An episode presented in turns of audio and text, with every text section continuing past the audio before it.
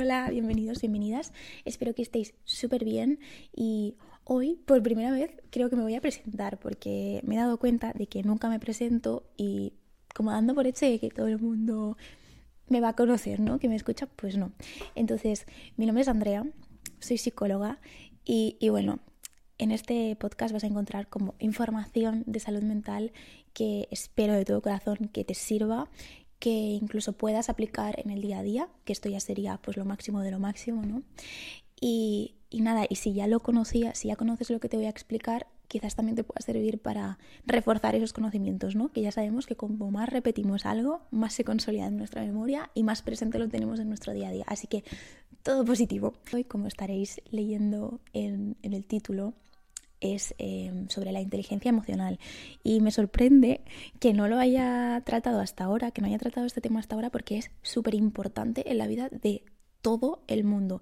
Y una de vosotras me escribió y me dijo: Andrea, te propongo un tema sobre inteligencia emocional, y pensé, jolín, pues claro que sí, pues es, es, es algo que tendría que haber hecho incluso antes, así que muchas gracias por proponérmelo, te mando un besito muy grande.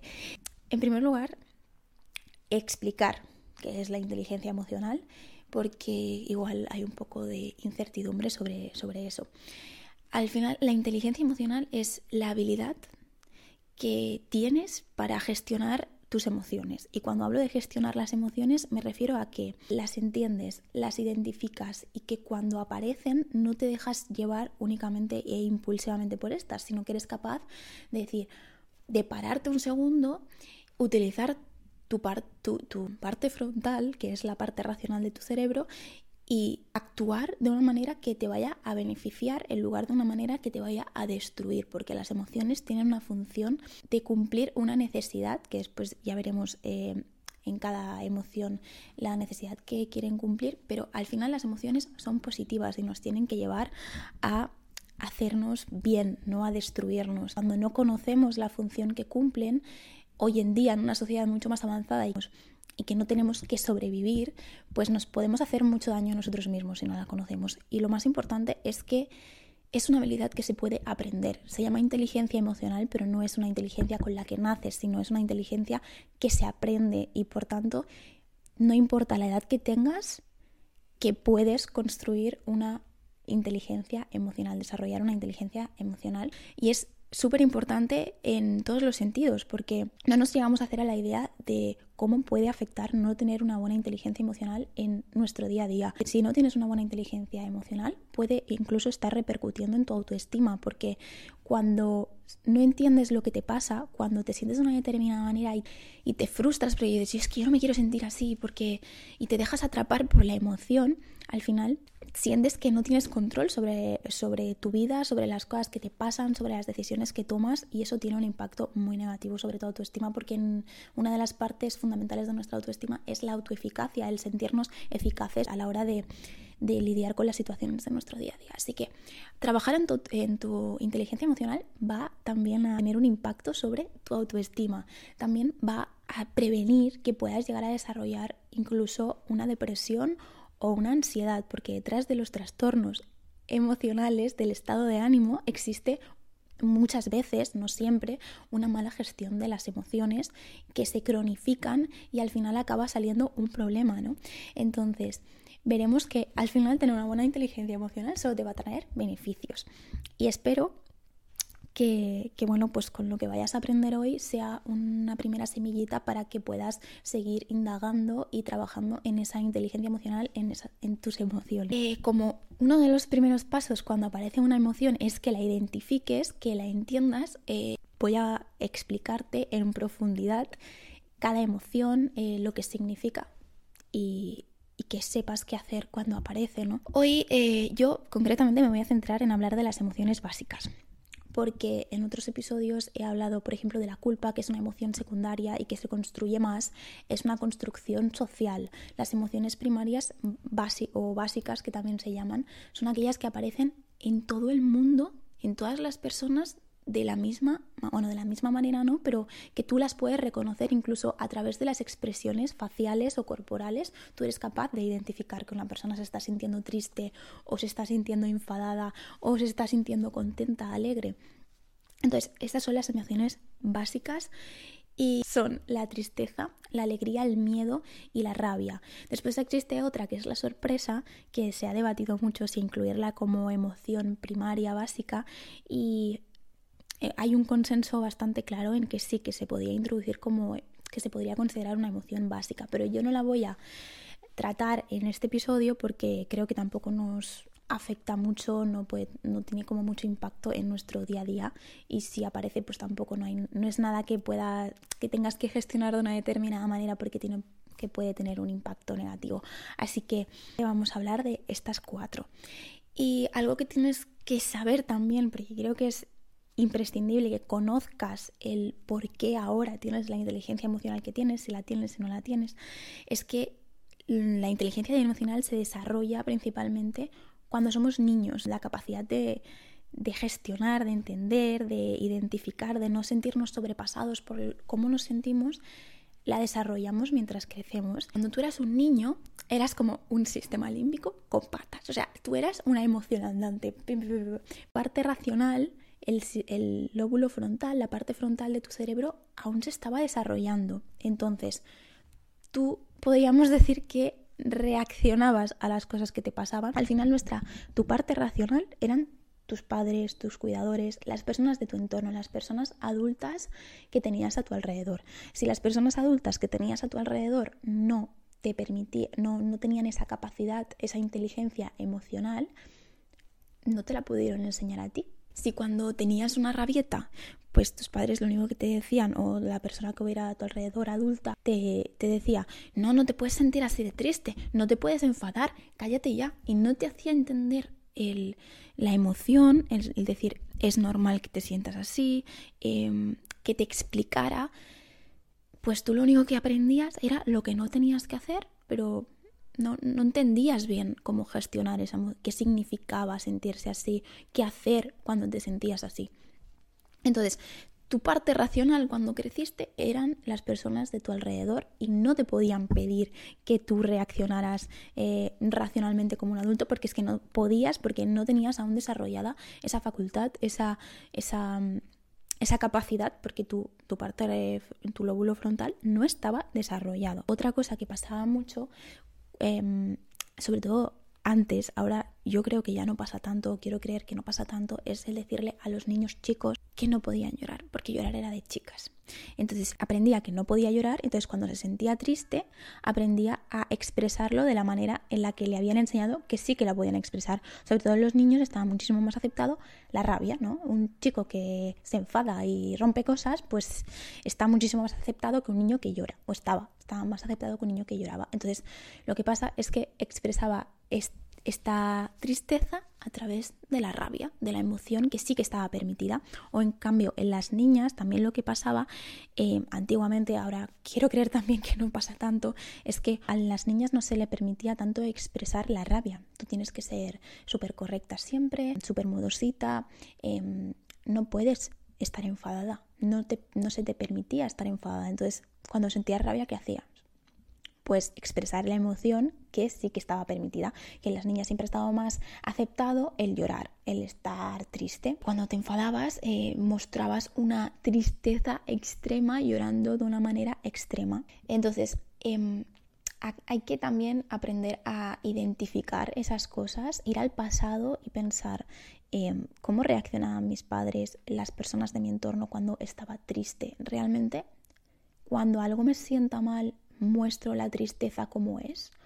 ¿O me la guardo, la reprimo y lo acabo expresando de otra manera? Dicho esto, voy a explicarte las cuatro emociones básicas eh, para que cuando aparezcan las puedas entender, identificar, lo que te decía antes. Y, y sobre todo que entiendas eso, que todas, absolutamente todas las emociones tienen una función. Apar- aparecen por algo. Debemos de quitarnos de, de nuestro vocabulario el emociones positivas y negativas, porque en verdad todas tienen una función.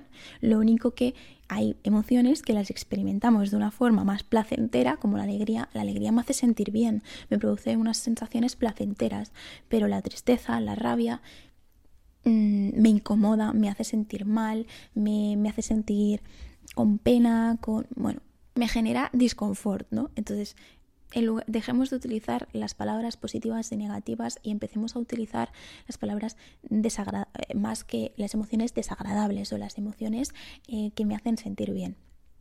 Es un primer paso siempre el, el aprender a referirnos a las cosas como son, porque no es que lo hagamos con mala intención, es lo que hemos aprendido, pero el ser conscientes y hacer estos pequeños cambios también nos van a ayudar a mm, consolidar el conocimiento en, en nuestra cabecita. Entonces, en primer lugar, nos podemos encontrar con la tristeza, la emoción de la tristeza, que es una emoción que obviamente puede aparecer en múltiples ocasiones, en múltiples, en múltiples circunstancias, pero principalmente aparece cuando has perdido a alguien o cuando tenías algún objetivo, objetivo y se te ha visto frustrado, o incluso por empatía, porque hayas visto a alguien que está triste y te hayas sentido mal por esa persona y te haya hecho sentir a ti también triste, que eso pasa mucho también. Eh, así que puede aparecer porque lo hayas dejado por tu pareja, porque tenías el objetivo de sacar una nota en un examen y has suspendido. Y lo que pasa cuando te sientes triste es que sientes apatía, se produce también como una pérdida del tono muscular, estás menos interesado por las cosas, vaya que en general es como que como si tuvieras menos energía, menos energía a nivel Eh, corporal, pero sin embargo lo que pasa, que es muy curioso, es que a nivel cognitivo eh, no pierdes la activación, y eso tiene un porqué. La, el objetivo cuando estás triste es que te reconstruyas, que asimiles lo que te ha pasado, que lo incorpores en, en tu mente, que te hagas a la idea, y por eso tu mente está activa.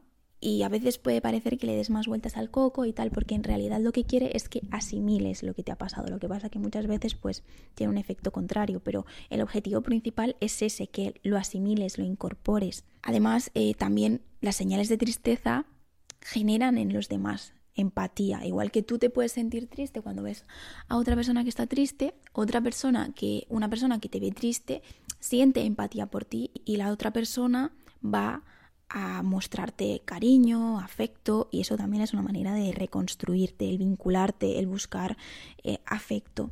Entonces, el problema está en que muchas veces la falta de motivación para hacer cosas que nos produce la tristeza nos hace aislarnos, y eso al final lo que acaba produciendo es que no nos vinculemos y que no recibamos ese afecto que tanto nos puede beneficiar cuando estamos tristes.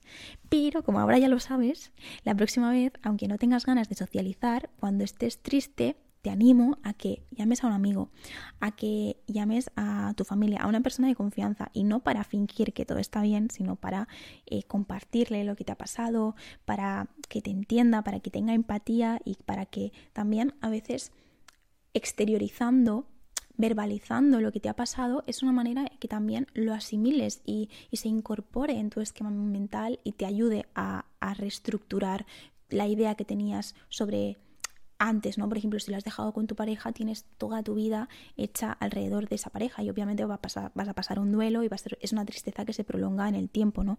Pero el hablarlo es como que es el primer pasito, la primera semillita para empezar a incorporarlo en tu esquema. Lo que se queda dentro es mucho más difícil que lo asimiles, a no ser que hagas muchos autoexámenes y, y, y reflexiones mucho sobre lo que te pasa, pero eso a veces también te lleva a, a, a entrar en bucles, ¿no? A sobrepensar las cosas. O también pasa que si has aprendido que debes evitar sentirte triste a toda costa y cueste lo que cueste, pues normalmente se quedan traumitas, traumas, porque cuando no lo asimilas se queda la herida abierta dentro, no lo has incorporado de todo en tu esquema mental, y es una herida que, que va a seguir sangrando de vez en cuando cuando se toque, porque no se ha acabado de asimilar. Entonces es muy importante que no evitemos las emociones, que, que no hagamos todo lo posible para huir de ellas, porque aparentemente puede parecer que, que te beneficia, pero al final se está quedando como una heridita abierta dentro que no acaba de cicatrizar. Así que si me dejo llevar por esas ganas de aislarme, porque mmm, corporalmente pues sí que es verdad que te sientes, sientes con menos energía, más apático, y que el cuerpo no te pide hacer cosas, y si te dejas llevar por eso y por esa activación cognitiva y te aíslas, y lo único que haces es empezar a sobrepensar todo, a darle demasiadas vueltas, a entrar en bucle, y, y no tienes esa estimulación positiva que todos necesitamos en nuestro día a día, aunque estemos tristes, necesitamos seguir experimentando, exponiéndonos a situaciones que nos hagan sentir bien en parte, y no para tapar nuestra tristeza, sino porque la falta de estimulación positiva nos hace entrar en bucles negativos. Es muy importante que, que, que nos expongamos a situaciones que nos vayan a beneficiar. Incluso eso te puede hacer desarrollar a largo plazo un episodio depresivo, entrar en un episodio depresivo. Si no te estimulas positivamente y lo único que haces es estar en tu mundo interno depresivo, va a costarte que salgas de ahí. Y encima, si no buscas vincularte afectivamente, pues aún más. Entonces, cuando te sientas triste, ya sabes, busca vincularte, busca hablar de ello, no lo tapes, no lo evites, pero exponte a situaciones también que te hagan sentir bien y que sean importantes para ti, sin tapar. Así que, en segundo lugar, tenemos la rabia. Y la rabia también es una emoción que se ha asociado con una connotación súper negativa, y es que mucha gente se, se piensa que rabia significa agresividad, y aunque es verdad que muchas veces la rabia está asociada con conductas agresivas, la rabia también tiene una función muy importante. Cuando sentimos rabia, nuestro cuerpo al final nos está diciendo que nos están faltando al respeto, que están siendo injustos con nosotros, que pueden, nos pueden estar haciendo daño, tanto físico como mental, psicológico. Entonces, cuando sientes que estás rabioso, tienes que entender que lo que necesitas es hacerte respetar. Y hacerte respetar lo puedes hacer de... de una manera que no sea agresiva, puedes hacerlo de muchas maneras. Bajo ningún concepto debes guardarte y reprimirte la rabia. Esa rabia está cumpliendo una función, así que debes escuchar la necesidad que, que, que hay dentro de ti cuando aparece esa rabia. Entonces, lo que decía, no hace falta que chilles, no hace falta que pegues golpes, no hace falta que, que te pongas agresivo, puedes satisfacer esa función de otras maneras que son más beneficiosas para ti y para las personas de tu entorno. No hace falta ser agresivo. Entonces, lo primero que tienes que hacer cuando identifiques, sientas que estás irritado, que tienes ira, que estás enfadado, es ir al motivo. Eh, ¿Con qué te has enfadado? ¿Qué sientes que ha sido una falta de respeto o sientes que es injusto?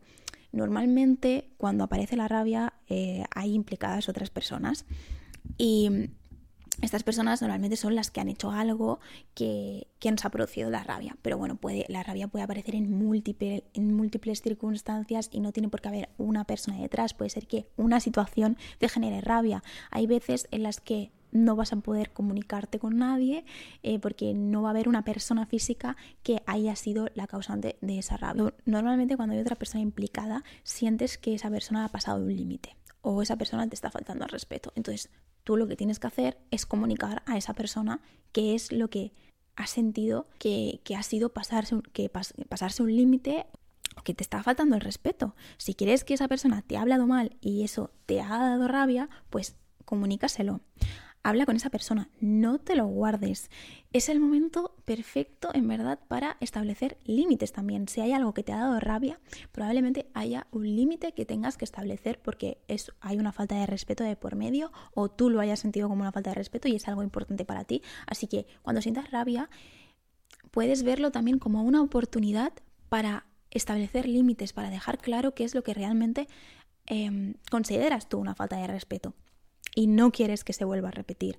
Entonces, hay otras ocasiones, y bueno, y esto, perdón, esto eh, sobre todo lo tienes que hacer de una forma asertiva, tanto porque te va a beneficiar tanto a ti como a la otra persona, porque puedes comunicar las cosas de muchas maneras. Puedes chillar, puedes perder los nervios, puedes actuar impulsivamente desde tu sistema límbico de cuando eras pequeño, eh, o puedes pararte, identificar lo que te pasa, utilizar tu parte frontal que ahora mismo ya sí que la tienes desarrollada y tienes la capacidad de entender lo que te está pasando, y ahora más que vas a saber lo que significa.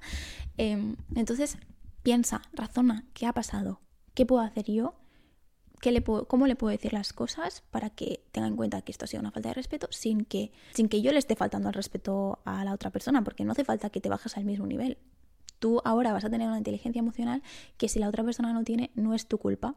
Tú tienes que hacer las cosas por ti, no por la otra persona. Y esto lo dije en un vídeo de TikTok el otro día, que porque la otra persona no sea asertiva no quiere y no te trate con asertividad, no quiere decir que tú tengas que bajarte al mismo nivel, porque ser asertivo lo haces por ti, no por la otra persona.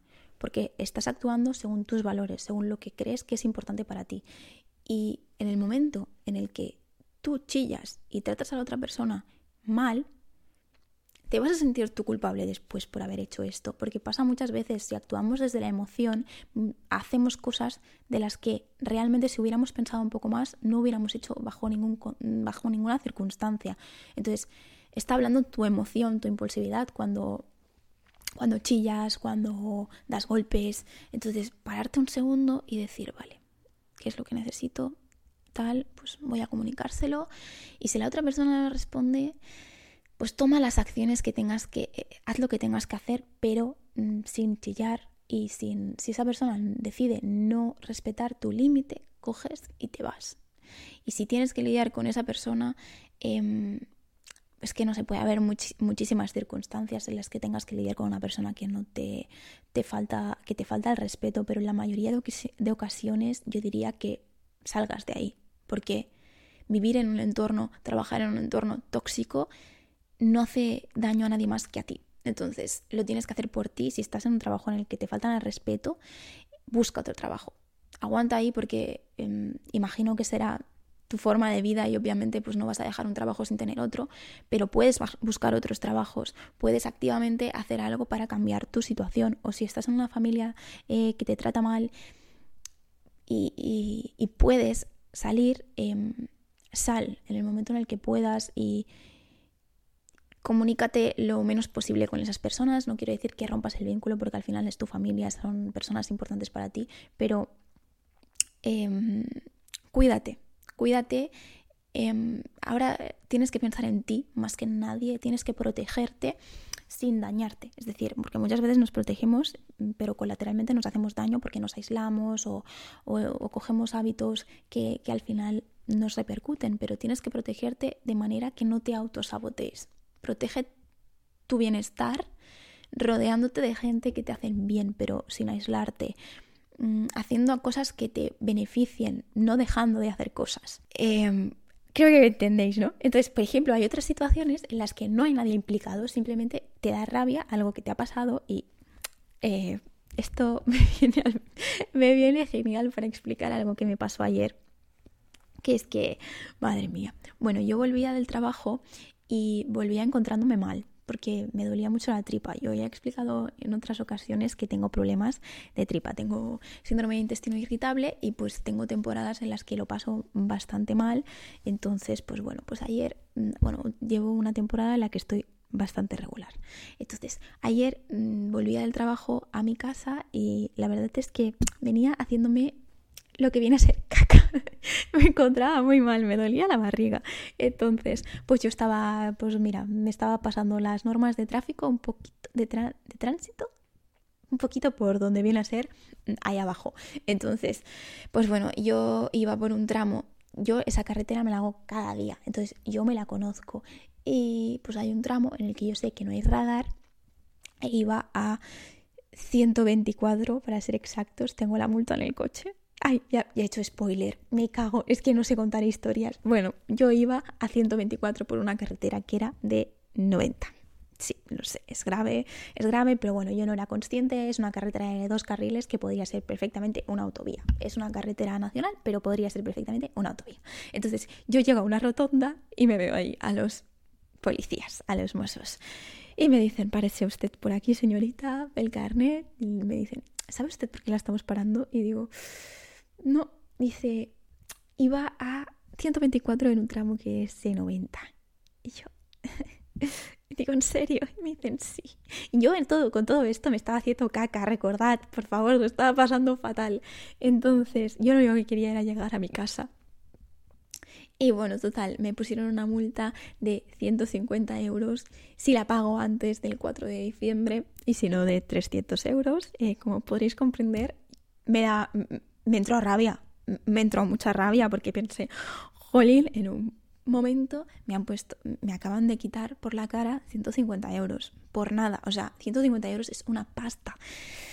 Pues bueno, yo estaba por dentro mmm, encontrándome mal, pero es que además tenía una rabia dentro porque ciento cincuenta euros hoy en día es mucho dinero y, y, y, y no es que vaya sobrada de dinero como para que me pueda permitir pagar en multas ciento cincuenta euros así porque sí. Entonces, bueno, pues yo tenía eso, pues una frustración, un, que me subían los calores para arriba, todas las sensaciones que tienes cuando, cuando estás rabioso, un poquito de taquicardia incluso, bueno, bueno, eh, esto. Entonces, yo podría decirle algo a esa persona porque creía que estaba siendo injusto, porque me estaba dando rabia, porque no consideraba que fuera justo. Bueno, en fin, no, yo no podía decirle nada a ese policía porque ese policía tenía razón. Entonces estaba más enfadada conmigo que con nadie más. ¿Qué iba a hacer yo para gestionar esa rabia? Pues bueno, pues mira, lo que hice fue llamar a mi madre. Llamé a mi madre, me desahogué, le dije, ¡ay, qué rabia! Me ha pasado esto, tal. Y bueno, pues poco a poco se me fue pasando. Hay veces que, las, que la rabia, pues lo asim- hasta que lo asimilas, pues pasa un rato, pero hablarlo con alguien, eh, exteriorizarlo, siempre ayuda. Entonces tú tienes que conocerte a ti. Tienes que conocer qué cosas te funcionan a ti, porque yo a mí me funciona esto, pero a cada persona le funciona una cosa, le calma una cosa. Entonces a mí me calmó hablar con mi madre, contarle, desahogarme, pegar... Mmm, mmm, me, me insulté un par de veces a mí misma, que eso tampoco está bien, que dije, ay, qué tonta, que no sé qué, pero ya está, sin retroalimentarme, porque tampoco sirve de nada, que yo, porque mi madre también me dijo... que ella es bastante negativa, me dice, ves, es que yo hubiera pensado que para qué he salido de casa, tal, y es que tampoco, eso tampoco es sano, quiero decir, es normal que te dé rabia, pero tampoco hay que retroalimentarse y ya está, tardarás lo que tardes en asimilarlo, hay personas que tardan más, pero, pero al final lo que tienes que hacer es aceptarlo. Aceptar. La aceptación es una gran parte de, de la gestión de la rabia en muchas situaciones, porque hay situaciones que no las puedes cambiar, que no hay nadie con quien puedas hablar para, porque no se ha pasado un límite claro contigo nadie, es cosa de la situación. Entonces, es cosa de asimilarlo, aceptarlo, y cuando lo aceptas se te acaba pasando, es un proceso. Entonces, pues eso, eh, identifica, entiende qué está pasando en ese momento y haz Y empre- aprende a escucharte, aprende a entenderte, a decir qué me funciona a mí. No te aísles, no pegues golpes, porque otra cosa que pasa con la rabia es que las personas que tienen mmm, esa dificultad, esa falta de, de, razona- de razonamiento, ¿no? De capacidad racional ante la rabia, ante la emoción, y se dejan llevar directamente por estas, es que agresividad. Y cuando tú dejas ir a la agresividad, lo único que estás haciendo es asentando más esa, esa incapacidad de controlar, de, de no de controlar, sino de, de actuar racionalmente. Ahora está muy de moda eso de ir a pegar golpes por ahí, de tirar cosas, de no sé si lo habéis visto, eso de eh, que vas a un sitio y empiezas a romper muchas cosas, te dan como un bate y empiezas a romper. Entonces, una persona que no tiene dificultades de rabia o de ira, ir ahí, pues no pasa nada, es un día, pasas el rato... Está genial que de vez en cuando des golpes, pues mira, a todos nos puede venir bien, ¿no? Soltar un poco de energía, pero hacerlo. Pero que una persona que tiene problemas de agresividad, porque tiene una dificultad para controlar impulsos, haga eso, lo único que está haciendo es reforzar ese patrón, esa conducta de gestión de, de las emociones. Entonces, es un poco contradictorio. Si tienes dificultades para controlar los impulsos, eh, No, no hagas ese tipo de, de actividades para... No te vayas al balcón y pegues un grito eh, cada vez que tienes rabia o cuando te sientes sobrepasado. Eso lo único que está haciendo es retroalimentar esa forma de gestionar tu emoción. Y bueno, pues me estoy enrollando como una persiana en la rabia. Es que la rabia deja mucho que, que comentar, ¿eh? Porque es una emoción que también está detrás de, de bastantes problemas. Entonces, eh, en tercer lugar, el miedo. El miedo... Creo que hoy en día es la emoción de la que más escuchamos hablar porque está detrás de todos los trastornos de ansiedad, de todos los tipos de ansiedad que podamos experimentar hoy en día. Y hoy en día, por desgracia, la ansiedad es... Los trastornos de ansiedad están a la orden del día. Raramente escucharás a gente que no haya experimentado ansiedad nunca en su vida. Eh, sin que sea un trastorno, podemos decir que la mayoría de personas... por desgracia, ha experimentado ansiedad en algún punto de su vida. Y es que al final la ansiedad se da cuando el miedo es desproporcionado, cuando, cuando aparece en muchas ocasiones, cuando el miedo aparece en muchas situaciones y al final eh, lo generalizamos, o cuando aparece durante mucho tiempo seguido, entonces se convierte en un trastorno de ansiedad. Al final, la ansiedad es un miedo desproporcionado. Es podríamos decir que es el trastorno del miedo. Entonces, el miedo en verdad es una emoción normal y, y sana y natural y, y es, está ahí para protegernos, no tiene otra función que no sea protegernos. Aparece cuando nos enfrentamos a una situación en la, en la que creemos que no tenemos los suficientes, los suficientes recursos para, para hacerle frente. Eh, si yo creo que no tengo eh, suficientes capacidades para hablar delante de treinta personas, pues voy a tener miedo porque voy a pensar que eh, esa situación me va a comer, me va a sobrepasar, voy a hacer el ridículo, voy a meter la pata, se van a dar cuenta de que no valgo lo suficiente, de que no soy lo suficientemente lista o capaz. Entonces, el miedo aparece cuando creemos que no tenemos los suficientes recursos para hacer frente a algo.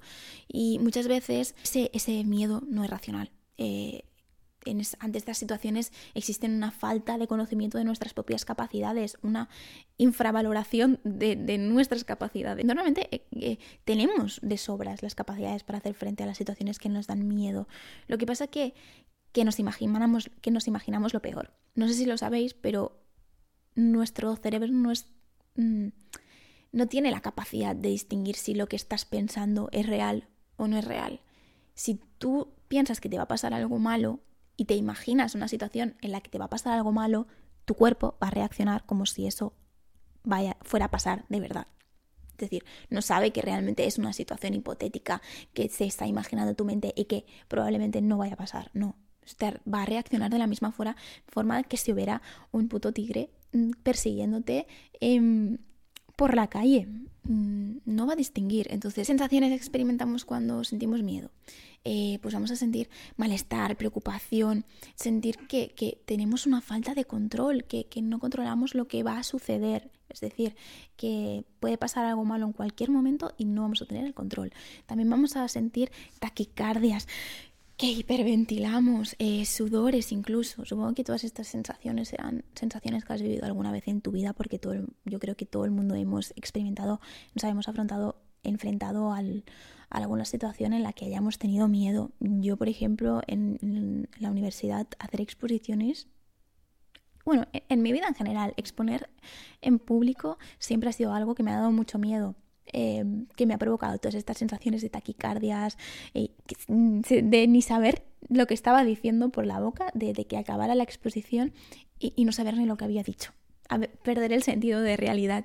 Entonces, el miedo es algo normal y estas sensaciones son cosas normales. El problema es cuando ese miedo nos impide, nos, nos impide de hacer las cosas, nuestros objetivos, las cosas que son importantes para nosotros, te interfieren nuestras metas. Cuando tú dejas que un miedo te pare, que un miedo dirija tu vida, estás haciendo más grande ese miedo porque le estás dando la razón. Estás diciendo, vale, sí, esta situación es peligrosa, por tanto, debo evitarla, porque es una de las, las estrategias que hay ante el miedo, casi siempre es la evitación.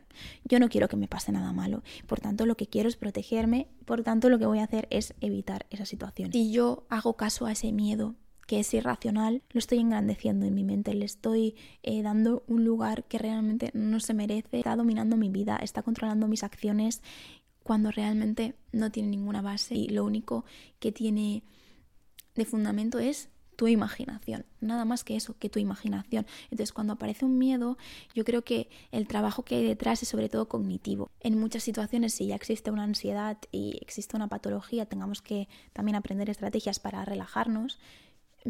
Casi todo el trabajo que, que hay ante el miedo es cognitivo, es de no dejarnos convencer por nuestros miedos, de que realmente eso es un miedo.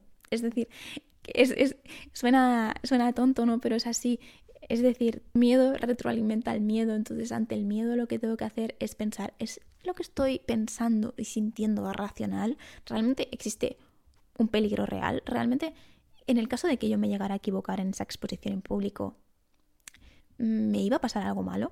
Sí que es verdad que, quiero sen- que todos queremos sentirnos eh, apoyados socialmente y aceptados socialmente, pero ¿realmente tú crees que una persona porque te trabes o te quedes en blanco va a pensar que ya no vales nada? Yo creo que casi todo el mundo tiene una capacidad de compasión de decir, esa persona está nerviosa y se ha equivocado porque está nerviosa, no porque no valga nada. Y en el caso de que alguien lo piense así, probablemente es porque esté proyectando, porque esté pensando que, que él en su situación... Si, si estuviera en tu situación pensaría que no, que no vale nada, pero realmente una de las cosas también que, que tenemos que tener presentes ante el miedo es la compasión, la autocompasión. Pensar que somos humanos, que nos vamos a equivocar, en, depende de qué situaciones. Claro, ahora estaba pensando en, en esto de exponer en público. Pero la autocompasión está detrás de, de, del alivio de muchas emociones. Y por último, la alegría. Eh, yo creo que todos anhel- anhelamos y queremos en nuestra vida sentirnos bien, sentirnos alegre. Entonces, cuando ahora hable de alegría, no me voy a referir a, como a las anteriores, a identificarlas y gestionarlas, sino que básicamente con la alegría lo que, lo que hay detrás es un anhelo, ¿no? El querer exponernos a situaciones que nos hagan sentir alegría y cuando y, y, y identificarla para agradecerla, para estar agradecidos de estarla sintiendo y para disfrutarla conscientemente. Entonces, la alegría principalmente aparece cuando consigues algo que es importante, cuando logras una meta o cuando valor, o cuando valora algún pequeño instante que como positivo, ¿no? En, en la consecución de una meta también, o cuando logras una conexión auténtica, un vínculo auténtico con alguien. Eso también nos hace, nos despierta alegría. Y la función de la alegría es que te mantengas en equilibrio, te vincules, eh, que sigas evolucionando, que no te estanques. Y para ello, como ya he hablado en otras ocasiones, hay que ponernos metas, hay que ponernos objetivos que son valiosos para nosotros. Resumiendo un poco, en general, inteligencia emocional. Esto es un tema extensísimo el que, en el que podría enrollarme mmm, horas y horas. Pero bueno, básicamente, quédate con que cada emoción es importante eh, porque está intentando satisfacer una función. Cuando aparezca, reflexiona qué necesidad hay detrás e intenta cumplirla. Evita que te autosabotee. Pon límites con asertividad, porque los estallidos de ira te acaban haciendo sentir culpable, te sabotean. Siente la tristeza, pero tampoco dejes que autosabotee tu vida. Cuando sientas tristeza, baja el ritmo, permítete estar triste, pero no entres en bucles que te aíslan y que te alejan de lo que realmente es importante para ti. Involúcrate también en situaciones que te hacen sentir bien, eh, pero sin esa intención de evitar a la tristeza, ¿no? Es decir, haz cosas que te hagan sentir bien, pero sin, evita- sin, sin buscar la evitación. Eh, piensa en qué te está aportando esa emoción. Háblalo con las personas de tu entorno. Asimílalo. También identifica el miedo, valídalo. Piensa que es normal, sobre todo ante todas las emociones. Valídate. Es normal. Las emociones son normales. No te sientas culpable por la emoción, porque eso acaba desen- desencadenando una emoción secundaria que te hace sentir peor. Y por último, busca la alegría.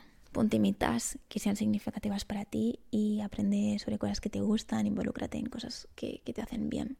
Así que eso sería lo básico, basiquísimo sobre las emociones, sobre la inteligencia emocional. Y el primer paso para tener inteligencia emocional es este, entender tus emociones. Así que espero que te haya servido. Te mando un beso enorme. Busca la inteligencia emocional, pon inteligencia emocional en tu vida y pondrás bienestar y salud. Así que te mando un beso enorme y, y que busques mucha alegría.